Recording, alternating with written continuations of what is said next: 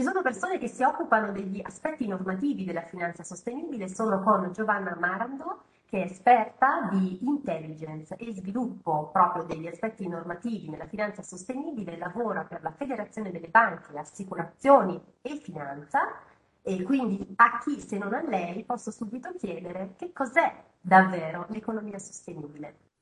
L'economia sostenibile è qualcosa che implica delle dimensioni in più rispetto all'economia tradizionale come siamo abituati a considerarla. Implica sicuramente una dimensione di lungo termine. È una prospettiva anche più allargata che abbraccia non soltanto la dimensione ehm, contabile, finanziaria, ma anche va a guardare in modo più ampio agli effetti che produce nella società. Quindi si tratta di creare valore e creare valore non solo per l'azienda, per il sistema economico che stiamo considerando, ma in generale per tutte le comunità che va ad impattare. Quindi è strettamente connessa con la finanza sostenibile, ovviamente, che si occupa di, um, far, di fornire i mezzi sostanzialmente alla, eh, mezzi per lo sviluppo sostenibile che ovviamente trarranno in questo caso conto, insieme alle dimensioni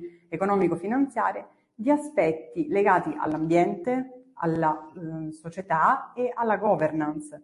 Meglio ancora, più di recente si va a parlare non soltanto di affiancamento di queste variabili, ISG dal, nell'acronimo più comune, ma si parla proprio di integrazione e quindi di dare un, um, di quantificare eh, questi aspetti mh, insieme e dargli un peso in modo tale che possano essere eh, facilmente misurati al pari di altre variabili più tradizionalmente utilizzate.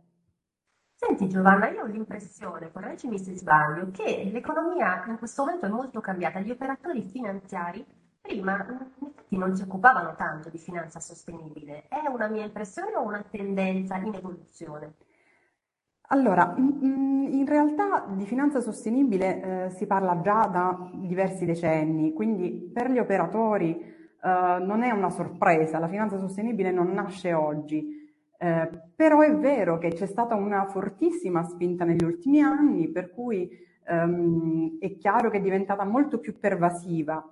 Eh, questo è chiaramente effetto di una serie di fattori che hanno concorso tutti allo stesso risultato. Infatti da un lato è cresciuta la, l'opinione pubblica, perché se pensiamo a quanto si parli, parla oggi di ehm, economia di, di, sostenibile, di ambiente, di tematiche eh, social e quant'altro, sicuramente molto di più di quello che non avveniva fino all'altro ieri, prima di Greta, prima del Fridays for Future e così via. Quindi è cresciuta tantissimo l'opinione pubblica e soprattutto si è sviluppata um, non solo una sensibilità, ma anche la propensione all'azione. Quindi eh, ci sono più consumatori che non solo vorrebbero, sarebbero teoricamente interessati a dare il proprio mh, contributo in questa direzione, ma sono interessati a farlo realmente, quindi anche a, um, hanno una capacità di spesa um, che viene indirizzata verso obiettivi di questo tipo. Contemporaneamente, e ovviamente poi è un, è un circuito, no? quindi si attivano tutti insieme questi processi, ovviamente è cresciuta l'attenzione del legislatore eh, che ehm, eh, in questi anni si è mosso moltissimo, basta pensare all'Unione Europea quanto sta facendo in tema di finanza sostenibile. E, ehm, e ovviamente abbiamo l'ultimo pezzo che è quello del mercato, anche quello va, eh, ehm, è andato moltissimo in avanti negli ultimi anni. E, e quindi sono, sono, sviluppati strumenti e servizi ehm, che eh, sono effettivamente attenti agli aspetti eh, ambientali, sociali e di governance. Ma a questo proposito, secondo te, proprio, eh, esiste la possibilità di effettuare delle politiche a sostegno della eh, finanza sostenibile? Ci sono delle normative che possono in questo, in questo senso sostenere questo trend? Assolutamente sì, la politica pubblica, le politiche pubbliche ovviamente sono fondamentali in ogni ambito perché hanno eh, la possibilità di sostenere intanto eh, il di, i periodi di transizione che come sempre sono, possono essere piuttosto critici e quindi è proprio, direi che in questo caso, visto che in questo momento dobbiamo affrontare una trasformazione dell'economia in senso green, soprattutto diciamo eh, in questo momento l'urgenza in qualche modo è quella di intervenire eh, sotto gli aspetti ambientali. Ehm, e quindi dobbiamo assolutamente spingere eh, per questa trasformazione dei nostri sistemi economici ma è chiaro che non può avvenire né dal, da un momento all'altro perché richiede processi piuttosto complessi, lunghi e articolati che devono essere messi in piedi, ma anche perché ha dei costi eh, che ovviamente non possono essere mh, ribaltati e spalmati solo sugli, sugli, ultimi, sui più vulnerabili, che eh, ovviamente ne pagherebbero naturalmente il prezzo. Se certo. pensiamo ad esempio allo sviluppo regolamentare in corso in Unione Europea, quindi con le strategie per la finanza sostenibile, ehm, ad esempio ci sono eh, alcuni dei tasselli fondamentali che si stanno impostando eh, riguardano la tassonomia per le attività eh, sostenibili, che ovviamente andranno a, a fare cosa? A creare un linguaggio comune in modo tale che tutti ci si possa intendere, perché altrimenti se non ci sono delle regole di base eh, è chiaro che può essere chiunque può um, etichettare, tra virgolette, diciamo, mettere un, um, un, un nome, un'etichetta qualcosa senza che effettivamente sia chiaro quello che eh, c'è dietro. C'è un grande dibattito sulla tassonomia in corso in Europa in questo momento, quindi questo è un tema veramente molto caldo. Bellissimo. Tecnico, dal punto di vista tecnico normativo, sai che io sono molto curiosa. Mi puoi spiegare cosa sono i green bond ed effettivamente come si utilizzano, a cosa servono? Allora, i green bond sono delle obbligazioni che hanno eh, una componente ehm, ambientale, quindi fondamentalmente servono, hanno tra i loro obiettivi quello di finanziare un, un progetto, un'iniziativa con un obiettivo di tipo ambientale e, mh, mm, e, e sono in grandissimo sviluppo negli ultimi anni.